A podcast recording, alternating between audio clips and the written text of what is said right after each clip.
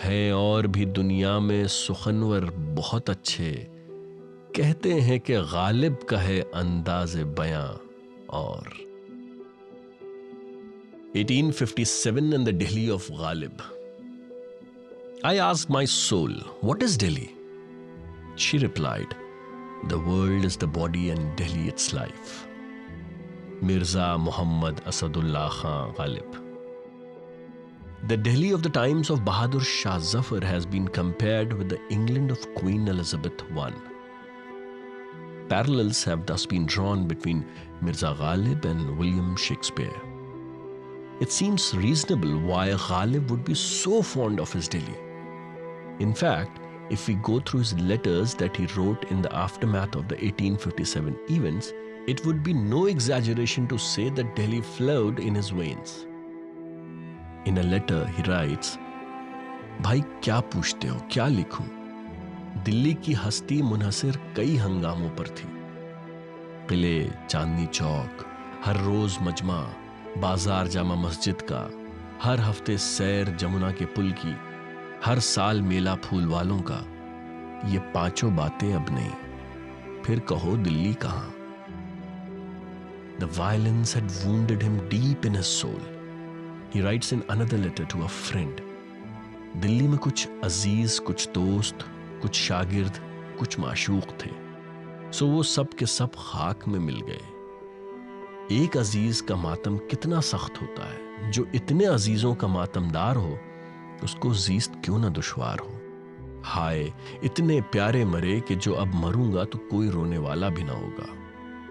क़स्सा मुख्तसर, शहर का शहर सहरा हो गया है।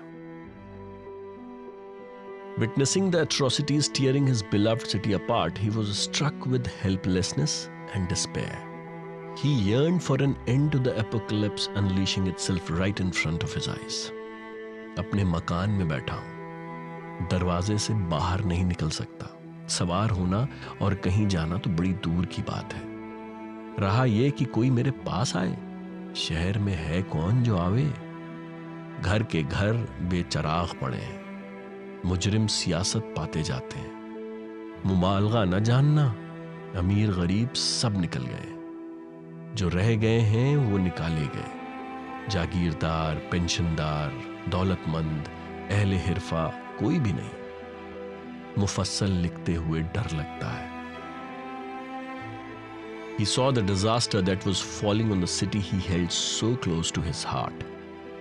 He couldn't hold his agony and would share.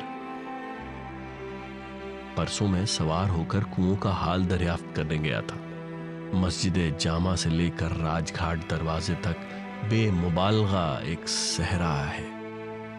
Kashmiri दरवाजे का हाल तो तुम देख गए हो, अब आहनी सड़क के वास्ते कलकत्ता दरवाजे से काबुली दरवाजे तक मैदान हो गया है। पंजाबी कटरा, रामजी गंज, सादत खां का कटरा, रामजी दास गोदाम वाले मकानात, उनमें से किसी का कोई पता नहीं। Replying to a friend, he mourned the fate of Delhi.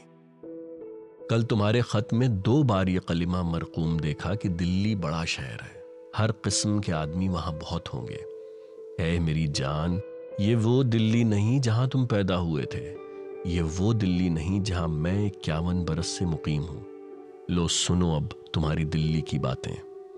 चौक में बेगम के दरवाजे के सामने जो कुआं था उसमें संगो खिश्त व खाशाक डालकर बंद कर दिया गया है। बड़े बड़े नामी बाजार, उर्दू बाजार और खानम बाजार अब पता भी नहीं कि कहाँ थे।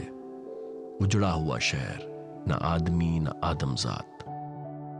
Roughly transposing into prose his own couplet, इशरते कतरा है दरिया में फना हो जाना, दर्द का हद से गुजरना है दवा हो जाना।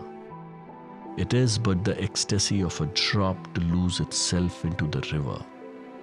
Pain eventually transcends into its own cure.